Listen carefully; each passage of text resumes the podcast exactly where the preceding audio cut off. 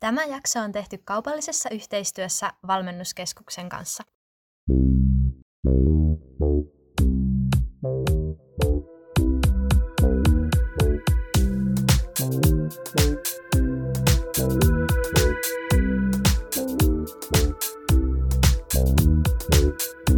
Mä oon Marje. Ja mä oon Vilma. Ja sä kuuntelet Aivopesu-podcastia, jossa kaikki on psykologiaa.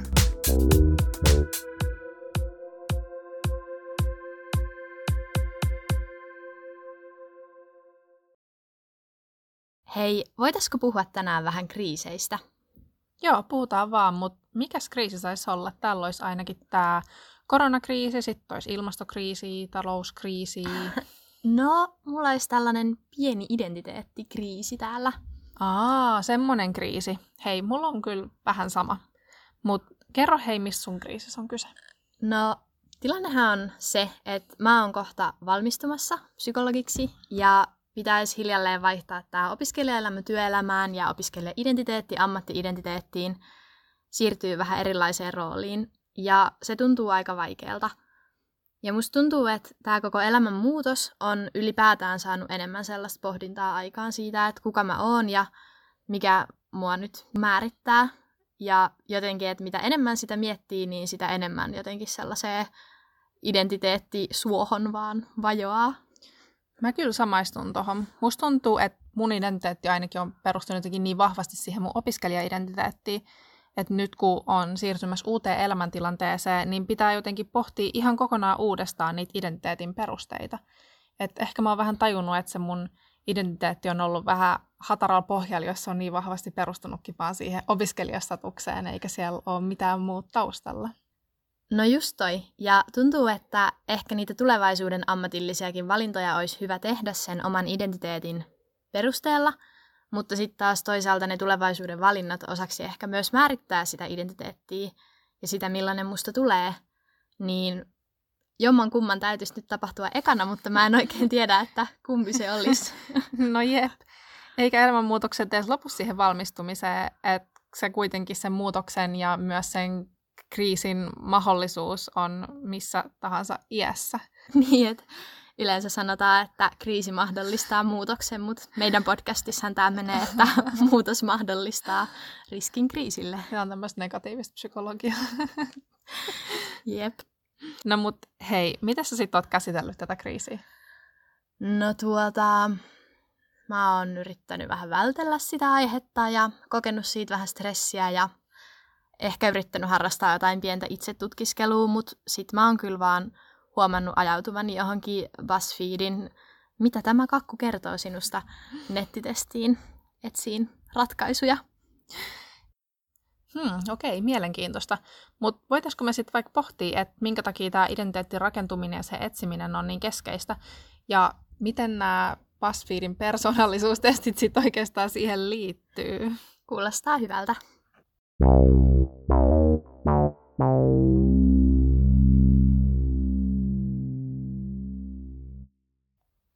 Mutta perutetaanko nyt alkuun vielä pikkasen taaksepäin?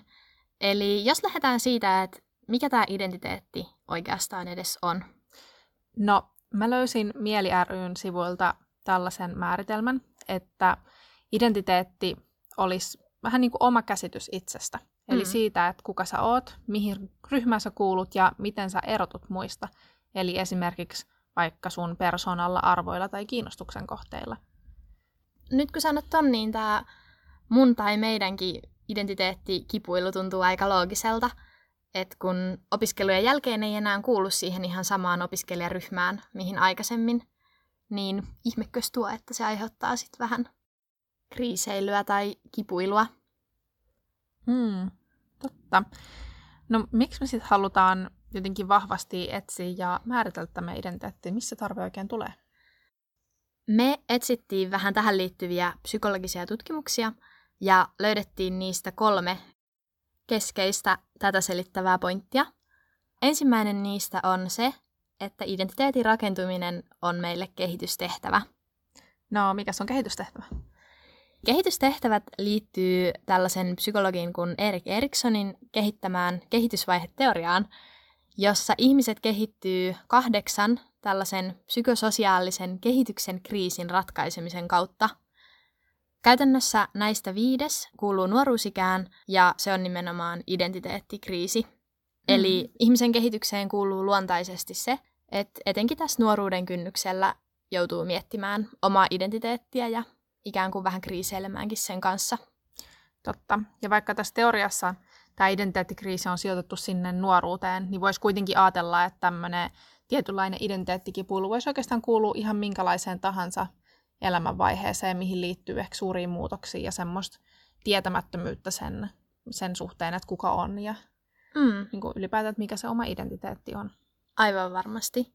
Ehkä erityisen paljon se korostuukin tässä meidän nykyajassa, jossa meillä on aika monia mahdollisuuksia sille omalle identiteetin ja minuuden muodostumiselle. Hmm. Että siinä, missä näin kärjistetysti aiemmin ehkä, jos sä synnyit johonkin tiettyyn kastiin tai luokkaan tai tietyksi talonpoikaisperheen lapseksi, niin sitten sun elämänpolku oli ehkä aika selkeä ja sä tiesit aika helposti, että mikä on niin kuin se varmin ryhmä, mihin kuulua ja mitä polkua kulkea. Mutta nykyään näitä mahdollisuuksia on paljon enemmän, että voi päätyä melkein mihin tahansa ja susta voi tulla periaatteessa melkein mitä tahansa. Näin kärjistetysti sanottuna ja tällaisessa Suomen kaltaisessa maassa. Mm, totta. Ja vaikka mä oon kuitenkin ehkä sitä mieltä, että tämmöinen nykyinen tilanne on ihan mukava, että en mä haluaisi vaihtaa takaisin siihen, että no et sun isällä on maatila, niin sustakin tulee sitten maanviljelijä, että ei sulla ollut ehkä sit hirveästi muita vaihtoehtoja. Et on ihan kivaakin, mm. että pystyy vähän miettimään sitä, että, no, että minkälainen vaikka työ tai joku harrastus olisi just mulle sopivain. Mutta sitten mä myös mietin, että jotenkin ehkä se lisää myös sitä painet siihen, että tosiaan myös täytyy tietää, että kuka mä oon ja niin kuin, minkälaiset asiat sopii just mulle, kun niitä vaihtoehtoja on niin paljon. Sepä se. Tämä tuo mukana sekä hyviä että huonoja puolia. Hmm. Ja oikeastaan tästä kulttuurista mulla tuli myös mieleen se, että meidän länsimäinen kulttuuri tai tämä niinku, tämmöinen kulttuuri, missä me täällä Suomessa eletään, niin on aika individualistinen. Että siitäkin tulee ehkä vähän semmoinen vaatimus siihen erottautumiseen ja semmoiseen yksilöllisyyteen, että on tärkeää, että me ei olla vaan pelkästään jonkun yhteisön jäseniä, vaan me ollaan myös omia itsejämme ja meillä on kaikissa jotain tiettyjä piirteitä, mitkä erottaa meidät muista ihmisistä. Joo, tämä olikin oikeastaan meidän toinen pointti, ja me pohdittiin, että tämä etenkin näkyy työelämässä ehkä tietyissä tilanteissa, että siinä missä aiemmin työpaikan ehkä on voinut saada vaan sillä, että sulla on ne tietyt taidot ja tietty pätevyys siihen työhön, niin nykyään se ei ehkä enää riitä, vaan sen lisäksi sun pitää olla jotenkin erottuva tai mieleenpainuva persoona myös että sitä korostetaan paljon enemmän. Jep, eli siinä mielessä tämä identiteetin jotenkin etsiminen ja sen oman itsensä määrittely niin on sekä kehitystehtävä, mikä meissä kaikissa on jotenkin sellaisen sisäsyntyisen tekijänä, mutta sitten myös ulkoa tuleva pakko. Eli jos et sä määrittele ittees, niin tällaisessa individualistisessa ja aika kilpailuhenkisessä kulttuurissa sitten ehkä joku toinen määrittelee sut sun puolesta, ja se ei välttämättä olekaan sit ihan niin mairittelevaa kuin mitä sä olisit halunnut itse itse määritellä. Sepä se. Ja musta tuntuu, että etenkin nyt, kun tähän identiteettiasiaan on itse alkanut kiinnittää huomiota, niin jotenkin sitä vaatimusta sen identiteetin määrittelyyn tulee niin kuin ihan joka paikasta Totta. esiin. Että mä esimerkiksi tätä jaksoa varten googlailin vähän identiteettiin liittyviä asioita tosi asiantuntijamainen lähde tähän Googleen. Mutta siellä löytyi ihan hirveästi kaikkia tunnettuja lainauksia ja tällaisia kuoteja siitä, kuinka ihminen ei voi olla elossa tai kokonainen tai rakastettava tai oikeastaan mitään melkeinpä, jos ei tiedä kuka on. Ja mä ajattelen, että tämä on aika suuri vaatimus meille, että me ei voida elää kunnon elämää ennen kuin me ollaan jotenkin ratkaistu koko meidän identiteetti ja syvin olemus. Joo, alkoi vähän ahistaa kyllä kuulla toi. Jep. Mutta toisaalta ehkä se on myös yksi esimerkki siitä, että tällaisille enemmän tai vähemmän rohkaiseville lainauksille on kuitenkin tarve, että joku niitä sieltä lueskelee. Meidän kolmas pointti taas oli sit se, että me löydettiin tämmöinen tosi mielenkiintoinen artikkeli sellaiselta tutkijalta kuin Brinkman, joka oli siinä artikkelissaan kirjoittanut, että identiteetin käsite on tullut suostummaksi viime aikoina – hän oli laittanut eri hakukoneisiin hakusanaksi identiteettiä ja katsonut, että miltä eri aikakausilta näitä tutkimuksia löytyy. Mm. Ja itse asiassa suurin osa tutkimuksista, missä jollain tavalla tutkittiin identiteettiä, niin oli julkaistu viimeisen 20-30 vuoden aikana. Ja sitä ennen taas, jos oli sellaisia tutkimuksia, missä puhuttiin jostain ihmisen yksilöllisyyteen liittyvistä asioista, niin puhuttiin lähinnä ehkä persoonallisuudesta tai luonteesta. Ja se oli mun mielestä tosi mielenkiintoista. Joo, varmaan vaikka identiteetti on ollut sinänsä olemassa aina, myös mm. entisajan ihmiset on tienneet, keitä he on, niin siitä ei silti ole ehkä oltu niin tietoisia, tai siihen määrittelyyn ei ole keskitytty niin jotenkin yksityiskohtaisesti ja perinpohjaisesti kuin tällä hetkellä. Niin, että vaikka meidän vanhempien sukupolvelle esimerkiksi, niin kyllä hekin on joutunut käymään heidän omat identiteetti kipuilunsa läpi, niin mä ainakin ajattelen, että kun me ollaan ehkä sitä sukupolvea, joiden aikana identiteetti on ollut jotenkin aika kuuma sana, että siitä on tehty paljon tutkimuksia ja esimerkiksi kasvatustieteissäkin varmaan ollut siitä, niin mä muistan ainakin, että kyllä meidän opettajatkin on puhunut siitä paljon ja joskus yläasteella ainakin ihan viimeistään on jo puhuttu siitä, että te nuoret, kun te teidän identiteettiä pohditte ja että se on jotenkin Joo, aina esillä. on. Mulla tulee ainakin heti mieleen yläasteen opintoohjauksen tunneilla tehdyt testit. Musta tuntuu, että Joo. siellä oli joka viikko joku uusi tällainen persoonallisuus tai identiteetti tai ammatinvalinta tai joku vastaava testi, mitä aina täyteltiin. Ja periaatteessa sen koko oppiaineen tarkoitus oli se, että me opittaisiin tuntemaan itseämme vähän paremmin. Totta kyllä, niin muuten olikin. Mä en ole aikaisemmin miettinyt tota. Mutta hei, hyvä kun toit esiin noin yläasteen opotuntien testit, koska sähän mainitsit tuossa aikaisemmin, että sä olit tehnyt ainakin semmoisen jonkun BuzzFeedin, että mitä sun lempikakku kertoo susta testin ja ehkä jotain muitakin tämmöisiä aika viihteellisiä, ei psykologisia persoonallisuustestiä siinä yhteydessä, kun että sulla oli tämmöinen identiteettikriisi siellä kolkuttelemassa. No mut hei, miten muutenkaan tällainen moderni ihminen lähestyisi tällaista kyka minä olen kysymystä, kun googlaamalla sen ja tekemällä ratkaisuksi pari testiä. Tosi hyvä pointti. Mun täytyy kyllä tunnustaa, että mä oon itsekin tehnyt tollaisia testejä aika paljon, ne on aika viihdyttäviä. Että mä oon ainakin saanut tietää, että jos mä olisin leipä, niin mä olisin paniini. Nice. Joo, se on kyllä itse asiassa aika hyvä leipä. Että mä oon ihan tyytyväinen, että mä olin jo ehkä odottanut jotain semmoista niin kuin ruisleipää, mutta mä en tiedä, oliko se edes vaihtoehto. Että niin. ehkä, se, ehkä se johtui siitä. No, mutta me voidaan aina kuvitella, että sä olisit saattanut olla myös hapankorppu tai jotain vastaavaa. Ai niin... kauheata. Mä otan sen paniinin mieluummin. Joo, mä sain kanssa tuollaisesta testistä tämän kakkutuloksen lisäksi kuulla, että jos mä olisin kissa, niin mä olisin sellainen tosi chillikissa, joka vaan päivät pitkät jois maitoa ja loikoillistakka tulee edessä ja se tuntuu aika hyvältä. Olisinpä mäkin tollainen kissa. Musta tuntuu, tai mä pelkään, että mä olisin ehkä semmoinen kissa, joka vaan asustaa jossain sängyn alla ja sähisee kaikille ohikulkijoille. Mä no. olisin kyllä niin se hapankorppu tämänkin vastauksen perusteella. Ehkä sun täytyy tehdä ne testit vielä uudelleen. En mä ehkä uskalla. No joo, muita testejä, mitä mulla tulee noista mieleen, on esimerkiksi Myers-Briggs, mikä on aika suosittu. Mm. En tiedä kuinka paljon se nimi sanoo suoraan, mutta se on siis tällainen vähän luotettavammalta näyttävä ö, persoonallisuustesti, josta tulee tulokseksi joku kirjainyhdistelmä, kuten vaikka INFP tai ESTI ehkä. Joo. Mä itse asiassa laitoin Googleen ihan huvikseni, että Myers-Briggs Personality Test online tai jotain vastaavaa. Mä halusin tietää, että jotenkin kuinka suosittu se on. Ja sieltä tuli yli miljoona tulosta, eli mä veikkaan, että se on aika, aika suosittu tästä. Sitten kans toinen, ainakin melkein yhtä suosittu, on tämä Idiootit ympärilläni kirja ja se siihen liittyvä väritesti. Siinä taitaa tulla tulokseksi, että sä oot joko punainen, sininen, keltainen tai vihreä ihminen ehkä. Joo, mä tein sen kerran ja mä olin muistaakseni sininen ihminen. Okei, okay, vitsi, mä en oo vielä tehnyt sitä. Mä oon pitäytynyt vaan näissä turvallisissa kakku- ja kissatesteissä. No se on ehkä ihan hyvä kans, koska itse asiassa tämä Myers-Briggs ja idiotit ympärillä testit ei ole hirveän luotettavia testejä. Mm. Eli ne ei siis perustu mihinkään tutkittuun psykologiseen tietoon ja nykystandardien mukaan niitä ei voi pitää sellaisin persoonallisuustesteinä, milloin olisi jotain mm, ainakaan tieteellistä arvoa tai suurta painoarvoa ehkä Joo. persoonallisuuden määrittämisessä. Et ei ole varmaan kauheasti tällaista arvoa niillä kissa, kakku- ja leipätesteilläkään, mutta ainakin niistä se on helpompi tunnistaa, No sepä se. Eli mä ehkä ajattelisin, että Myers-Briggs ja idiotit ympärilläni on ehkä siitä mielestä vähän tämmöisiä vaarallisempia viihteellisiä testejä, koska ne näyttää paljon virallisemmilta ja oikeimmilta, mm.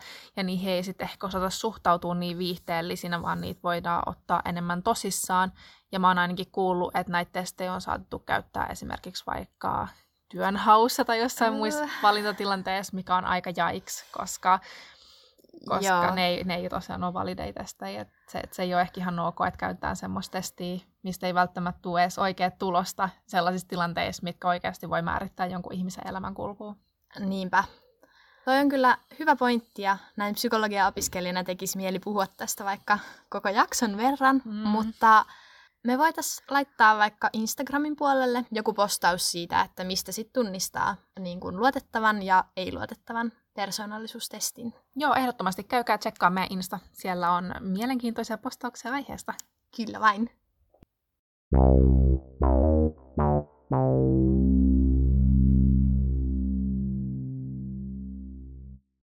Testeistä puheen ollen, niin yksi testi, jota ainakaan mä en kyllä koskaan unohda, on noi psykan pääsykokeet. Joo, se oli kyllä aika koitos. Ja siihen liittyen, niin meidän tämänpäiväistä jaksoa sponsoroikin Suomen suosituin valmennuskurssien järjestäjä, eli Valmennuskeskus. Ja eiks vaan Mari, että sähän oot käynyt Valmennuskeskuksen valmennuskurssin? Joo, kyllä. Mä kävin Valmennuskeskuksen psykologian valmennuskurssin silloin, kun mä hain opiskelemaan psykaa. Ja siitä oli kyllä mulle tosi paljon apua pääsykokeisiin valmistumisessa. Joten mä voinkin kyllä ihan henkilökohtaisestikin suositella heidän kurssejaan ja ammattitaitoisia opettajiaan. Valmennuskeskushan siis tarjoaa kursseja usean eri korkeakoulualan pääsykokeisiin valmistautumista varten. Ja sen lisäksi heillä on myös jonkin verran ylioppilaskirjoituksia varten suunnattuja kursseja. Näitä kursseja on tarjolla monena eri ajankohtana, ja osa niistä voi käydä myös etänä verkossa. Mutta eikö niin, että suurin osa kursseista alkaa kuitenkin nyt heti alkuvuodesta, kun pääsykokeisiin ja ylioppilaskirjoituksiin ehtii vielä valmistautua? Joo, kyllä vaan. Ja koska ei varmaan olla ainoat, jotka on kipuillut tai tulee kipuilemaan pääsykokeiden kanssa, niin valmennuskeskus haluaa tarjota meidän podcastin kuuntelijoille 10 prosentin alennuksen kaikista heidän kevään valmennuskursseista. Alennuksen saa käyttämällä koodia podcast tämän valmennuskurssin oston yhteydessä. Jos YO-kirjoitukset tai pääsykokeet on siis ajankohtaisia sulle, niin käykää tutustumassa valmennuskeskuksen nettisivuihin ja sieltä löytyvään kurssitarjontaan – ja muistakaa hyödyntää alennuskoodia, joka oli siis podcast. Meidän Instasoreista löytyy myös lisää tietoa valmennuskeskuksen kursseista, joten ottakaa seurantaan Aivopesupodi Instagramissa ja tsekatkaa meidän tarinat. Kiitos Valmennuskeskus, että tuette meidän podcast-projektia sponsoroimalla tätä jaksoa. Ja sitten takaisin meidän jakson pariin.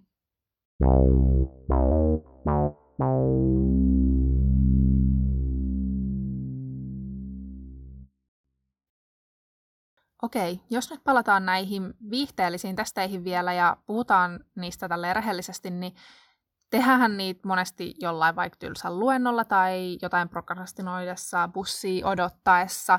Mm. Sellaisissa tilanteissa, kun meillä on vähän tylsää ja me vaan halutaan jotain nopeat viihdettä. Mutta sitten kuitenkin me valitaan käyttää se aika just niihin persoonallisuustesteihin eikä johonkin muuhun turhaan ajanviettoon.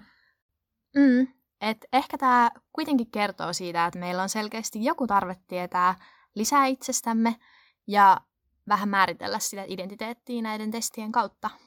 Niin, sehän niissä ehkä se just kiehtookin, että että niistä tulee joku sellainen tulos, missä usein kuitenkin kerrotaan jotain mairittelevaa meistä itsestämme, että sä oot vaikka tosi kiva tyyppi, jonka kanssa on kiva työskennellä sen takia, että sun lempihahmo frendeissä on Rachel tai jotain sellaista. Joo. Eli voiko ne testit sitten kuitenkin kertoa meistä jotain, vaikka ne itse tulokset ei olekaan luotettavia tai tieteellisesti todistettuja? No mulle ainakin tulee mieleen se tuloksen herättämä tunne, että kun sen testin tekee, niin minkälaisia ajatuksia se sus sitten herättää? Joo, mulla on tästä kyllä hyvä esimerkki. Mä tein tuossa joku aikaa sitten sellaisen mikä emoji olet testin, ja mulle tuli tulokseksi se, että mä oon suruemoji, tai siis se, se itkuemoji, jolla on silmät kiinni ja sitten sen poskilla virtaa melkein sellaiset vesihanat, se niin kuin kaikista dramaattisin niistä. Ja No ensinnäkin se herätti hämmennystä, että ajaa, että tällainen persona, kun mä sit muka oon, ja ehkä auttoi pohtimaan, että no, millainen mä sit oikeasti on, jos tämä tulos ei mun mielestä vastaa sitä totuutta. Ja samalla se herätti myös vähän ärsyyntymistä, että hei, että en mä halua olla mikään suruemoji, mitä kautta sitten mä ajattelen, että se ehkä kertoo siitä, että no millainen mä sitten haluaisin olla. Että selvästi tämä ei ole se toivottu tulos, niin mikä se mun ideaali minä sitten olisi. Hmm, eli toi sun tulos sai sut vähän niin kuin pohtia sitä sun identiteettiä ehkä uudesta näkökulmastakin. Joo, aika lailla. Toinen pointti, mikä mulla tulee mieleen, on se, että se tulos voi toimia myös tällaisena itseään toteuttavana ennusteena. Hmm. Eli jos mä saan jonkun tuloksen, vaikkapa, että mä yritän aina porukassa kertoa vitsejä, mutta oikeasti ne on tosi huonoja eikä kukaan niille halua nauraa muuta kuin säälistä. Oh. Vähän surullinen esimerkki, Aika. mutta ehkä mä ajattelisin, että voi ei, että no se on sitten varmaan totta, niin siinä tapauksessa seuraavalla kerralla, kun mä olisin jossain porukassa, niin mä varmaan kertoisin paljon vähemmän vitsejä tai olisin jotenkin varovaisempi ja en enää toisi sellaista mun niin kuin humoristista puolta ollenkaan esiin, jolloin mm. sitten mä ajan kuluessa alkaisinkin ehkä oikeastikin olla vähän vähemmän hauska ja mun vitsit ei olisi jotenkin niin aitoja tai hauskoja. Niin, että sitten se, että miten muut ihmiset alkaisi näkeä sut uudessa valossa, niin alkaisi vaikuttaa siihen, että miten he käyttäytyy sun seurassa, ja se taas sitten vaikuttaisi siihen, että miten sä käyttäytyisit niiden ihmisten seurassa. Joo, juuri näin. Jep.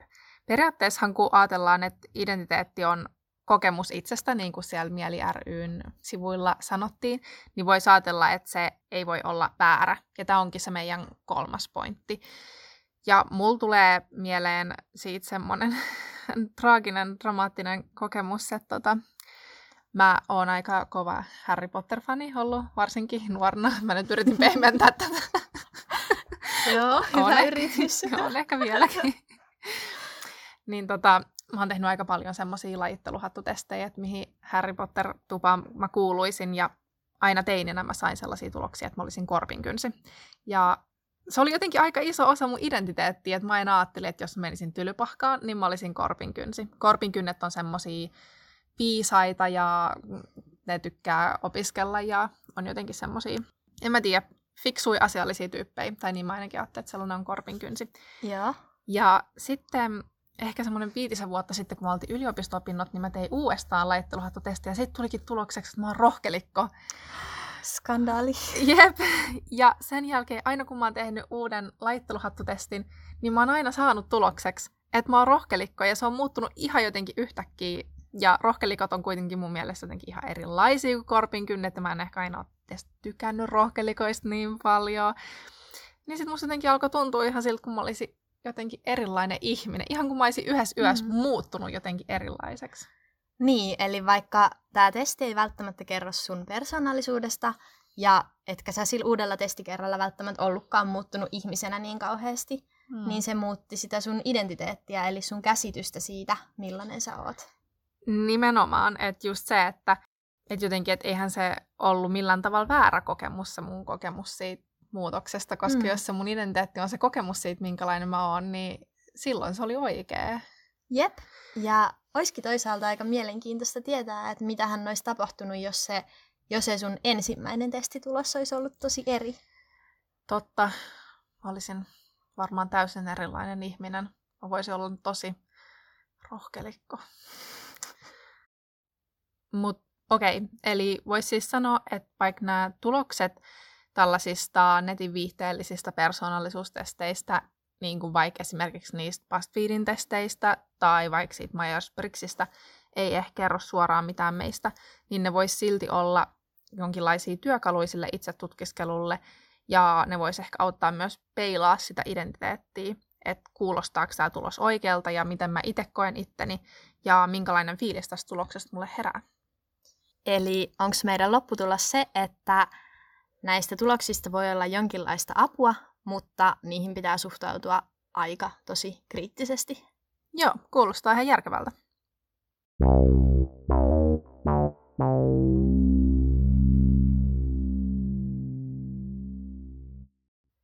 Okei, no mutta me ollaan nyt puhuttu identiteetistä, identiteetin rakentumisesta, siitä minkä takia identiteetin etsiminen on meille niin tärkeää, varsinkin nykypäivänä.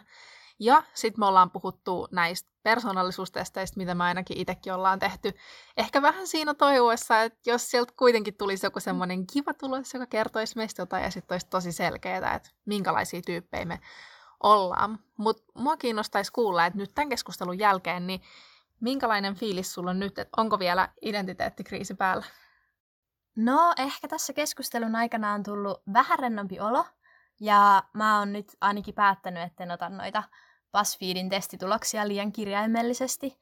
Et en ajatellut ottaa tätä suruemojia nyt osaksi identiteettiäni. Mutta kyllä mä samalla vähän veikkaan, että ei tämä ehkä ihan kaikkea ratkaissut vielä. No ei varmasti, ja kuitenkin vaikka me otettiin nämä persoonallisuustestit tähän tämmöiseksi esimerkiksi, niin se nyt on muutenkin, persoonallisuus itsessäänkin on aika pieni osa identiteettiä, että siihen kuuluu paljon muitakin, että esimerkiksi vaikka yhteiskunnan normit ja niiden vaikutus ja miten hyväksyttävää se oma identiteetti on niiden yhteiskunnan normien valossa, niin vaikuttaa myös tosi paljon siihen, että minkälainen identiteettikriisi kehkeytyy tai kehkeytyykö sellaista ollenkaan. Joo, ihan varmasti. Ja me ollaankin nyt käsitelty tätä aika tällaisesta viihteellisestä näkökulmasta, mutta varmasti on monia ihmisiä, joille identiteetin määrittely on vähän muutakin kuvaa, hauskaa ajanvietettä. Mm. Mm, joo, ehdottomasti. Ja oikeastaan voisi myös ajatella, että tämä identiteetti on muutenkin niin monisyinen juttu, että ehkä ei sitä muutenkaan voisi ihan täysin ratkaista yhdessä podcast-jaksossa yhden pöydän alla täällä. No hitsi, mulla oli kyllä kovat odotukset tämän suhteen. Joo, sorry. Mutta sitten taas toisaalta tämä mun ja sun ja ehkä meidän kaikkienkin tarve identiteetin määrittelylle on aika ymmärrettävää, niin kuin puhuttiinkin että se on sekä luontainen tarve että sitten vähän yhteiskunnan asettama vaatimus myöskin. Mutta silti se on lopulta aika mahdoton tehtävä, että varmaan jos yhden kysymyksen saa ratkaistua, niin aina tulee siihen joku uusi tilalle. Niin, ja voisi myös ajatella, että identiteettikriisit on myös osa elämää. Että vaikka olisi hankalaa ja kriisi, niin toisaalta voisiko siihen myös pyrkiä suhtautua ehkä semmoisen luonnollisen ja inhimillisenä kehitystehtävän, mitä kaikki ihmiset kuitenkin käy jonkun verran läpi. Siinä riittää haastetta, mutta se olisi varmaan aika palkitsevaa, koska kyllähän tämä samalla on myös tosi mielenkiintoinen osa elämää, että olisi aika tylsää ja mekin oltaisiin varmaan tulevaisuudessa työttömiä, jos kaikki olisi heti alusta asti selvää eikä mikään koskaan muuttuisi. Niinpä, ja vaikka se tuntuukin välillä aika vaikealtakin tällaiset identiteettikipuilut, niin toisaalta kyllähän identiteetti myös muotoutuu pitkin elämää ja selkenee aina lopulta sitä ainakin jonkun verran ilman, että sen eteen tekisi edes mitään jotenkin hirveän aktiivista ajatustyötä. Niinpä, että vaikka tulee lisää kysymyksiä, niin tulee kyllä myös lisää vastauksiakin. Mm. Et ainakin jos mä mietin jotain omaa varhaisnuoruutta ja sitä, kuinka hukassa silloin oli ja kuinka vaikeampia nämä kysymykset silloin oli, niin onhan siitä mennyt myös tosi paljon eteenpäin. Totta, ja toisaalta mä myös ehkä vielä vähän sitä mieltä, että mikään ei kuitenkaan voi olla ihan yhtä paha kuin se mun laitteluhattu testikriisi. Noilla eväillä selviikin kyllä varmaan ihan mistä tahansa tulevaisuudessa. Ehdottomasti.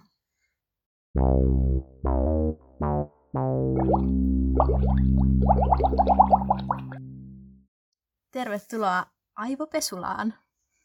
Haluttiin tehdä tämmöinen aivopesulla nurkkaus jokaisen podcast-jakson loppuun, koska me ollaan huomattu, että psykologiasta on liikkeellä paljon ehkä vähän semmoista kyseenalaista tietoa, ja me ajateltiin, että olisi hyödyllistä tarkastella näitä vähän syvemmin. Tässä asiassa me siis murretaan joka jaksossa yksi tällainen psykologiaan liittyvä myytti, tai ehkä murretaan, ehkä ei. Kohta päästään siis katsomaan, että onko joissain mielenkiintoisissa, mutta vähän kiistanalaisissa faktoissa tai väittämissä kuitenkin jotain perää. No katsotaan. Tällä kertaa vuorossa on käsiala-analyysi. Eli Marie, millainen käsiala sulla on? No, mulla on semmoinen aika oikealle kallellaan oleva, aika selkeä, mm, ehkä vähän semmoinen, missä kirjaimet sulautuu toisiinsa kiinni, vähän niin kuin kaunotyyppinen käsiala. Okei, odotas mä katson täältä Sun pitäisi nyt siis olla ulospäin suuntautunut ja vähän kaavoihin kangistunut, mutta samalla kuitenkin hyvin älykäs persoona.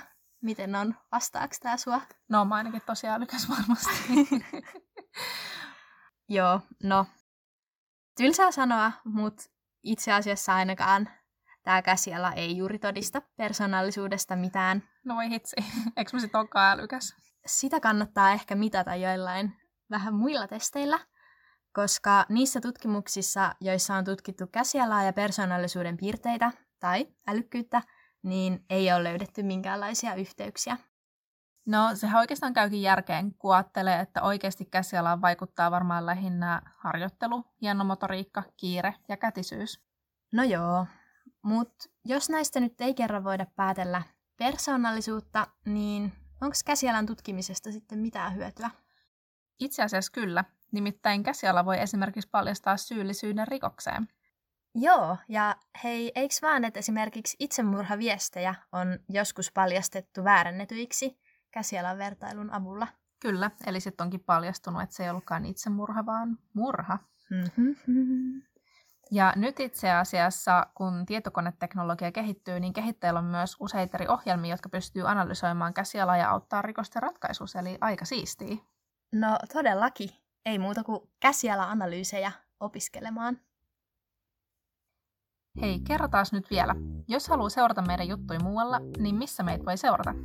No, kannattaa ainakin tutustua meidän Instagramiin, eli aivopesupodi. Sieltä löytyy kaikki lähteet, mitä tässä jaksossa on käytetty, myöskin lisää keskustelua ja ehkä johdatusta seuraavan jakson aiheeseen, joka on salaliittoteoriat. Niin, uskotko sä salaliittoteorioihin? No, katsotaan sitä sitten seuraavassa jaksossa. Katsotaan. Ja siihen asti, moikka! Heido! Thank you.